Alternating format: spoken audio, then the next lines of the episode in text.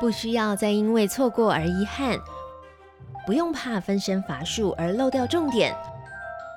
抓稳喽！T.O. 传送门带你回到最精彩那一刻。Hello，各位听众，大家好，我是 Momo。T.O. 传送门帮你摘要重磅活动的精华内容。今天要带大家回顾的是 TIA 台湾网络及电子商务产业发展协会在三月举办的第四届会员大会暨产业论坛。要在这一集跟下一集分享当天有两场的精彩演讲讨论。在这个大会中，也改选了新任的理监事，是由九一 APP 董事长何英奇接下了 Sega 陈建宏的棒子来担任理事长。那副理事长分别是由 MyCoin 执行长刘世伟、KKday 执行长陈明明担任。那也因为 TIA 的成员都是数位的产业业者，这一次的大会跟论坛的主轴就是以创新思维走向国际，台湾数位发展的机会与挑战，邀来了人气非常旺的 TIA 荣誉副理事长，也就是前 Google 台湾董事总经理简立峰做 keynote speech。为什么形容他人气很旺呢？因为简立峰老师他说。退休这两年啊，充满了大大小小的 meeting，但是没有一场是他主动安排的。这么多的人要找他会谈，他接触的朋友横跨了数位、半导体、传产制造。他也看到台湾从政府到民间展现了坚强的韧性。在疫情稳定之下，让市场扩大，带来犹如黄金般的两年。可是，他也透过多方的观察，预测在未来十年之后，出生的人口只有五万人。在人力资源这么稀缺的状况下，台湾的产业找不到人，要怎么转型、拉长效益来维持黄金的十年呢？我们听听看简立峰老师观察到什么。两年如何维持变成长长久久的十年？那在座各位的每一个企业领导者，都是下一个台湾黄金十年的重要角色，因为我们少子化了，我们不可以再只依赖需要大量人力的制造业。当三十年后，台湾的出生新生婴儿应该一年不会到满五万人，没有一个国家有五万个新生婴儿还在大量开工厂做制造业的，所以那个黄金十年怎么来呢？要跟大家做报告。十年前，我在一零一办公室已经进入到第七年了。我在一零一往下看，我非常非常担忧。我所有认识的好朋友们，人都在北京、上海。台大商学院要开同学会，只在上海。那么之前呢，台大的电子学院要开同学院，原来在 San Jose，后来全部改到浦东去。可是几乎没有人在台北市开同学会了，那是十年前，也就是十年前了。那个时候 TR 成立，詹先领导之下，我们有好多好多议题要推动。我们来看，那十年前，我快速用几个点呢，刚刚报告一下，大家也都懂。其实从 TR 成立的观点里说，那时候我们觉得，呃，整个社会不只是政府，我们轻忽了网络产业，我们轻忽了电子商务。今天我想，数位发展部要成立这件事情，不会有人再不重视它。但是十年前确实是，你要找公部门谈事情，啊，我跟詹先还有还有 Frank，我们拜会很多政府官员呢。我还记得我们两年内拜会的政府官员，刚好是呃，这是政权交接，我们所有拜会都都重来了哈。那呃，詹先其实还更长的时间，长达十年以上。可是我们今天电子支付非常蓬勃。我们今天突然想想，十年前那一个第三方支付的议题，为什么会延宕那么久？新千也觉得不太懂啊。好，其实应该再拉回来。十年前同一个时空，不是 TR 观点，是台湾资通讯产业的观点，就有说电子电机人不在台湾开会了，在浦东、在深圳开会了。那时候台湾发生什么事情？两兆伤心啊！还记得？我们今天我们觉得我们半导体是护国神山。抱歉，十年前媒体不是这样写的。我们在座多数媒体朋友都，这都不是你们写的。十年前不是这样子的。十年前认为这是一个错误的政策。十年前认为让台湾万劫不复的 DRAM 跟面板。那么十年前还发生什么事情？当然就是产业西进、空洞化。如果你没有这十年前感觉，那你可能现在正在元宇宙里头，你现在在 Web Three 里头，呃，你是台湾的未来。但是如果你走过 Web One、Web Two，你的感受很强烈。我就拿到在网络上查到谢金河董事长在十年前一张简报，你去看一下他的用词，他提到六家企业总共负负债一点六兆，哈，这个是金额当时是天价了，哈。但是我们今天台积电，即使现在股价稍微低一点，也有十五兆、十六兆把它补回来，差一个零啊，谁会想得到？十年前没有人想得到会那么惨，也没有想到十年后的今天，它真的整个半导体业是护国神山。你想想看，当时如果你稍微拉它一把，今天可能又更不一样啊。所以十年对很多时候，它也许改变没有很多。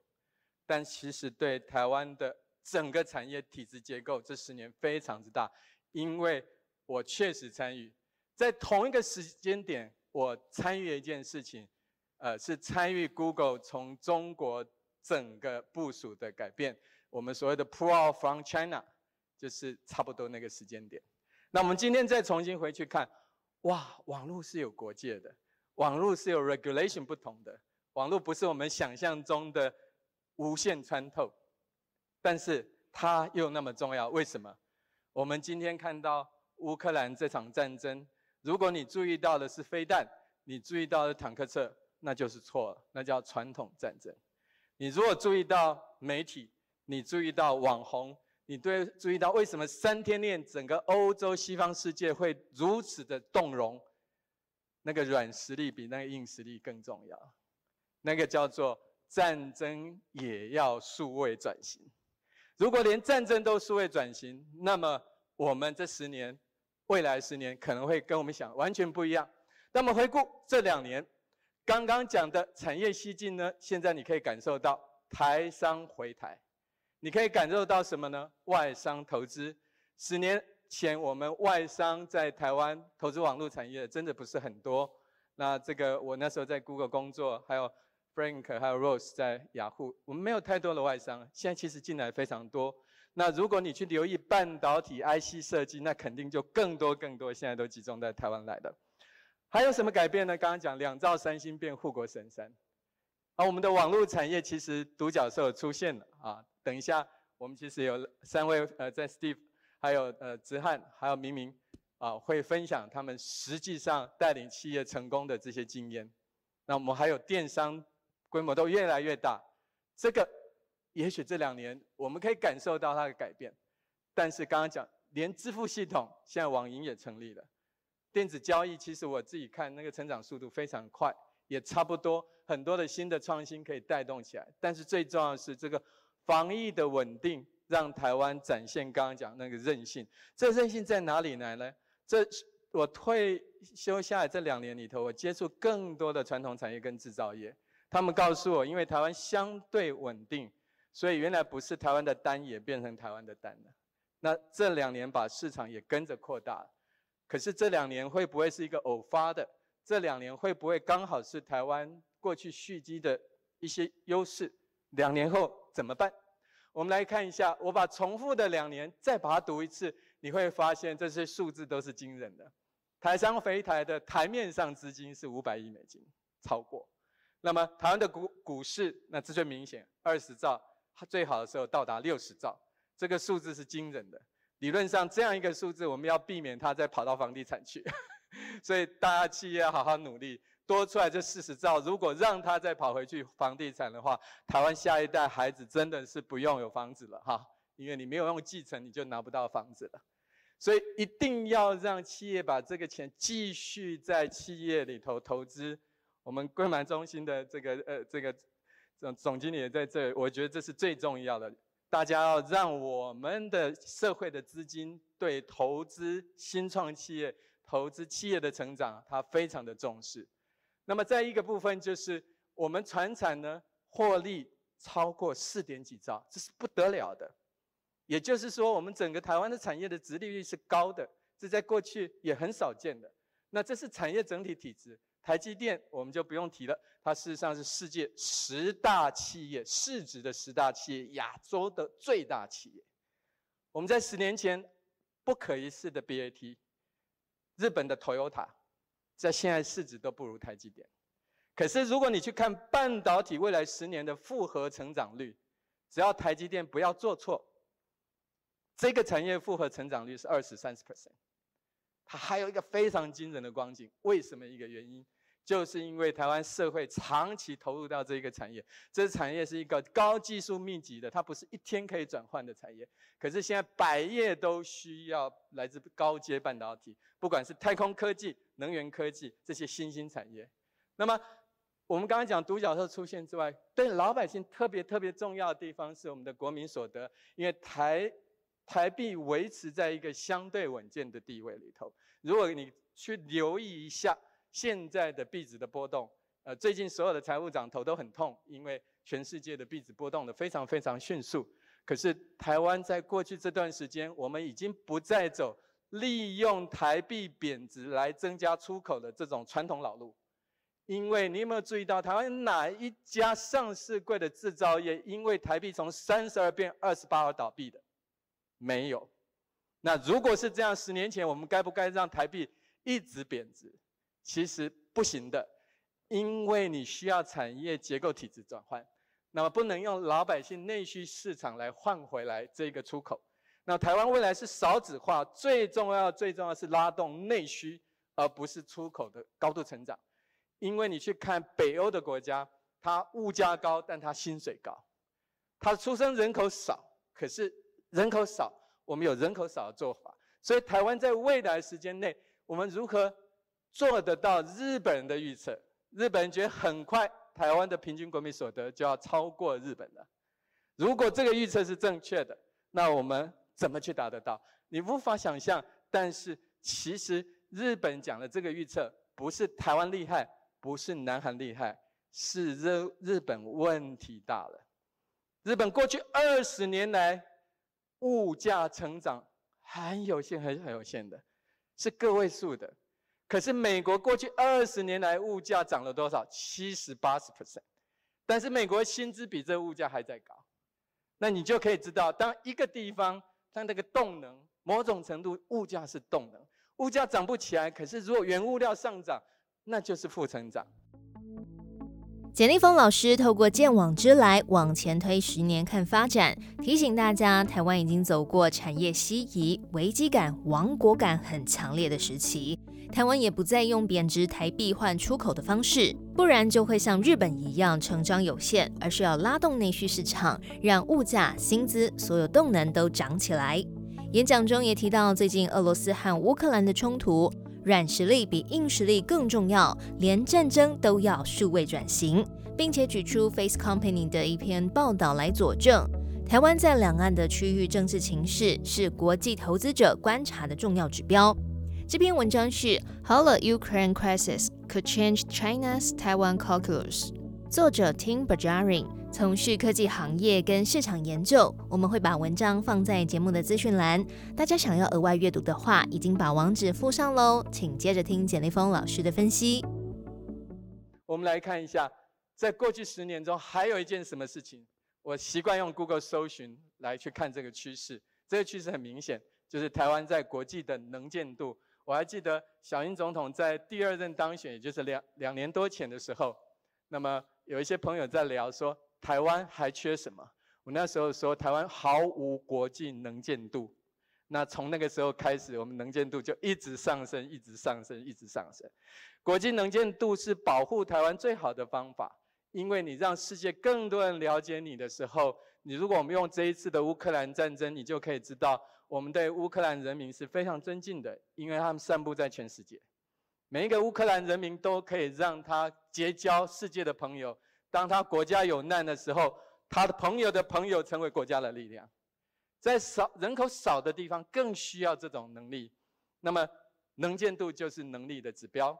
那这一个能见度呢，其实也是空前的。不管这个能见度代表是台湾可能有危险啊，但是。我们这个当网红都知道，有声量就有机会，好不好？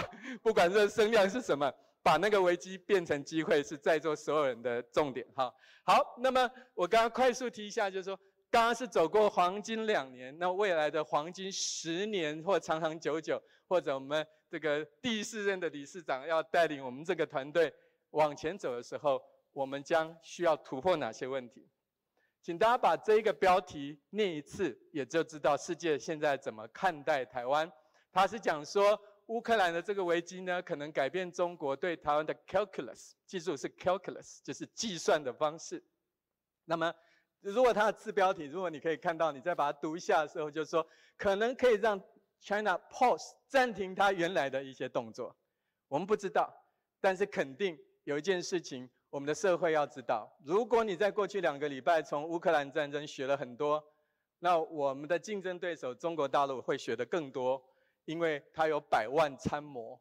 我以前在中国市场的经验告诉我说，这个当国家人多的时候，最重要不是人口比例，它在每一个行业鸡鸣狗盗行业里头，它都有非常深的纵深的人才。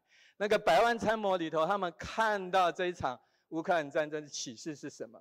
我们希望让他看到这个启示是叫做代价，这个代价是任何现在有自媒体的时代，任何一个不正当的发动战争者，可能都跟人类之间产生是一个敌对的概念。如果是这样，那就不是一个区域性，任何一个区域都会变成全球性。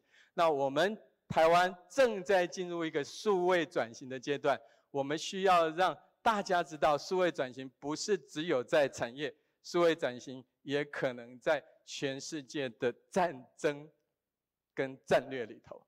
那在这个里头里头，我们应该把那个可能的问题，啊，我最近遇到很多朋友，如果他做的是国际的业务，他在全世界开会被遇到的第一个问题，他都问你说：“你们的国家还好吗？”我一个呃，我一个朋友。他是个画家，那么他收到一个 email，这 email 说：“你如果可以买到机票到芝加哥，我会照顾你。”他担心台湾跟乌克兰一样，这是很多国家看我们的现状。那为什么台湾没有强烈的感觉？为什么我们的马照跑，舞照跳呢？因为产业结构。我们是一个 B to B 代工业，我们是一个制造业，所以我们没有品牌上的压力。如果你现在是一个整个产业是一个品牌概念之后，它会产生一个概念是战争，乌克兰跟台湾跟中国之间的关系。很多人会问你如何面对这个问题。我已经被这一个礼拜已经被三个外国人问过。你帮了这一个新创，如果台湾发生战争，他如何证明他有 resilience？他在世界上其他的国家要怎么再起来？我们没有想过别人怎么看我们。我们好几家新创最近在国际募资，他的投资者第一个问你的问题是：你如何确定你未来国家如果战争风险的时候，你的公司能够在台湾继续成立下去？所以我们也知道别人怎么看我们。但我们真正最大问题，也许不是那个战争问题，因为那个问题有太多人的努力、竞争角力，不是单方面台湾决定。讨论完外部的国际局势问题，接下来简立峰老师在演讲尾声聚焦的是台湾的产业面临到的三大问题，分别是少子化带来的人口悬崖，还有因为使用中文导致的数位孤岛。第三个则是产业之间没有交集结盟。我在最后的几分钟内谈三个问题。第一个问题是人口悬崖，美国有财政悬崖，台湾有人口悬崖。这个人口悬崖已经发生了，我们已经在悬崖边边了，甚至已经下去了。但是因为过去这个悬崖不知道该是哪一个人、哪一个政府、哪一个部门的 KPI。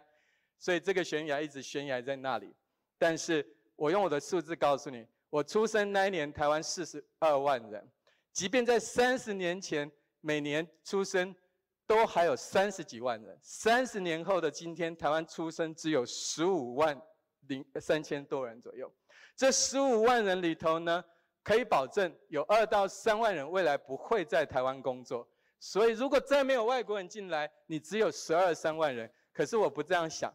因为我们是协会，我们是企业，我要思考下一个三十年剩几个人，我们才能够想这一年的事情。下一个三十年，如果用我的经验推断，最多五万人。一个国家只会出生五万人，所有人都去念电机系，也不能满足台湾的自通信产业，这已经是个事实。可是这样一个事实呢，我们的社会没有爆炸起来，没有跳起来，很特别。但没关系，既然是这个特别，就跟战争边缘我们也很安静一样，我们就维持我们这种看不见的韧性。可是要去解决啊，这个解决就叫做世界人才。什么方法可以解决它？我不知道，但是我们可以参考。世界上有一个国家，在过去三十年跟我们一样，叫芬兰。三十年来，每人的出生人口都不超过五万人。过去三十年，曾经的二十年中，它拥有 Nokia。Nokia 曾经跟台积电一样规模的大，但 Nokia 下去之后，它把这个动能变成是，它把这个动能变成是很多很多的新创，它继续下去，所以是有方法的，但是它是属于知识型产业、技术高含量产业。之后，员工的薪水是高的，因为员工的薪水高，带动它的内需市场物价变高，所以大家在一个相对高高的一个内需的环境里头，那么。台湾能不能走到这里？我觉得需要去愿景去思考它怎么去转换。这个转换里头有一个很重要的是，人才要进得来，人才要出得去。现在台湾的人才已经有能力出得去，网络人才很多人可以往外走。另外一个半导体人才，因为我们要台积电要到世界各国去开设它的新的基地的时候，也是人才带动。呃，红海、联发科也都具备这样的能力，连台达电都有。所以台湾人才要出得去，之后要把人带得进来。可是有一件事情最重要，值得大家参考的是，最近很多的新创来到台湾找台湾的人才，可是台湾有没有听到有新创到其他的国家找人才？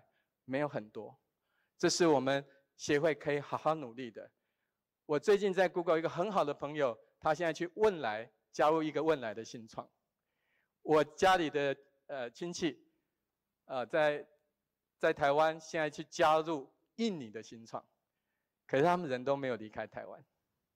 那如果是这样子的，问来印尼已经找到方法怎么连接台湾人才，那台湾有没有找到方法连接我们周边国家的人才呢？这是一个关键。如果我们一年少子化缺一万人补，如果我们一年能够补一万人，透过网络。我们就补回来，所以这是一个简单的方法，可是要去努力。所以第一个问题，想要跟大家报告的，就是我们有些时候像一个数位孤岛。为什么我们是个数位孤岛？我们是个岛，可是数位为什么会是数位孤岛？因为我们多数人用的是中文。当你用了中文，而中国市场第一个有防火墙，第二个呢，你的文化制度有所不同。所以在这种时候，台湾的数位内容对中国大陆市场影响力其实是偏低的。那我们影响谁呢？我们打算影响谁呢？我们要想好。我们常常讲说华文的影响力，那是谁呢？影响不懂华文的人吗？如果是这样，我们有点弄错。那么我们应该去思考邻居，这就是邻居。我在 Stanford 校园里头，曾经在一个地图上看到一件事情。他说台湾属于东南亚，那一天我吓到了，我从来不知道台湾在东南亚，后来我才知道还好我也没算错。他说北回归线以南是东南亚，台湾一半在东南亚，一半在东北亚，那我刚好是宜兰人，所以我是东北亚，所以我弄错没有错。如果你们加一台南的就要小心一点。好，问题就在这里，我们不知道我们在东南亚。好。这张图就告诉我们是这个地方。我习惯把台湾转九十度来思考，是因为有人告诉我说，你生活圈里的地图要摆在正中央去看待，三百六十度看到你的国家，这叫你的地图。如果我们是这样看，我们就知道，一九八零年代的日本在你的最左边，之后九零年代台湾跟南韩，到这个两千年的中国，之后两千一零年的东南亚，它是一个逆时钟的一个循环。这个逆时钟的新闻叫亚洲雁行理论，这是一个制造业推动的一个过程。这个循环已经结束了。这个循环结束之后，它现在是什么循环呢？是所有人都打混战的循环，就是内需市场。这就是东盟的概念的内需市场。我们不用实体上政治加入这个组织，我们人就在里头。我们要运用这内需市场，这有多大呢？不算中国大陆十四亿，另外还有八亿人口，加起来是二十而已，这是地球的三分之一人口在你的旁边。但是是过去十年地球新增网络人口百分之八十在你旁边，台湾都忽略掉了，都没看到它。你今天有一个机会重新去看它。但你要看它的时候呢，我们可以发了我们蔡总统讲的双语国家。可这个语我把它改一下，城市语言加英文，就是英语加城市语言的双语国家。他不是叫你放弃中文，但是你的中文必须在用英文的前提下，你的中文才有影响力。这是重新再讲一次，台湾的实质上的影响力是中文是很大的影响力。但你必须要用英文走出去的时候，你的中文的影响力才会大。在一个不讲中文的地方讲中文的逻辑，如果是用这样一个逻辑里头，人又不出去，他出去就不回来的话，城市语言在台湾做全世界的事情，透过中文跟英文，这是台湾一个可能走法。那最后一个时间也差不多了，就跟大家报告就是。我一直看待两个世界。我们现在在 TR 里头已经有非常多成功成熟的企业，在十年前，我们可能还不见得有那么有把握。可是我们一直看到，因为我同时会参加半导体年会，我也会参加资通讯产业的活动啊，电脑工会等等等等。我在看台湾有两个世界，两个平行时空，到现在它并没有交集在一起。可这两个事件如果能加在一起，它是不得了的强。我们现在这样看，它叫一个软硬整合，或者传统产业跟新产业之间的交集。我先用一个观点：如果我们可以用软体来带硬体，我们可以让我们的硬体产业不止数位转型，还可以市场化。我们的硬体产业现在大致上还是在维持是制造、呃代工，但我们不是以市场为角度。那软体是更容易贴近市场的。我们有很多新的领域可以去结合，比如说，呃，智慧医疗。过去三年来，有一百家台湾的新创是拿了电子业跟医疗产业的资金做新创，也就是说，我们这三年来，如果除了 blockchain 相关的、Bitcoin 相关的话，最大的动能的新创其实是在智慧医疗。那除此之外，我们在智慧制造、在金融、在能源，其实都很好。那我重新开了一个我过去没有研究而觉得研被低估了，就是能源产业。我们现在能源产业如果能够把耗能减少。台湾的能源短期就补回来了，那耗能减少需要智慧科技，那这个东西其实是不用去开新电厂的啊。那这个是一个角度。好，另外一个部分呢，我们可以看到就是说，因为数位新创相对容易出海，所以它可以带动我们的产业出去。还有一个硬带软，我们在网络产业跟硬体产业明明是一个网络，可能我们出去有困难。我们发现，我们硬体产业反而没有这个问题，因为它有规模化跟国际化的问题。举例来讲，如果我们今天的半导体产业能够强化它的 AI，就跟台积电一样，它在新设立的厂用了 AI 技术之后，它的人员使用少了三分之一。如果是这样子，那台积电就不见得需要到一年八千人、一万人的这样的需求。它透过它的智慧制造，它可以去减少它的人力，那也可能把这个人力释放到台湾其他的产业。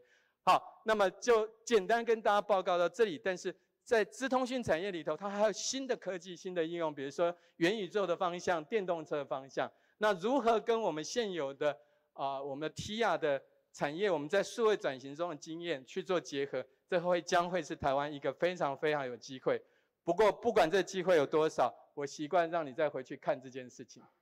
讲什么人最重要？人不能生，那只能去找，不能找用抢。抢不了呢，就加入别人。但是呢，只要有网络，你就有能力。我们可以参考其他的国家怎么样运用台湾的人才，我们用那个方式比他们更投入。也许我们可以在台湾连接全世界的人才。那最后把刚刚讲的问题呢，我们在座有我们的立法委员，委员王委员，我们在座有企业领袖。因为我已经退休了，所以我把问题丢给丢给你们了哈。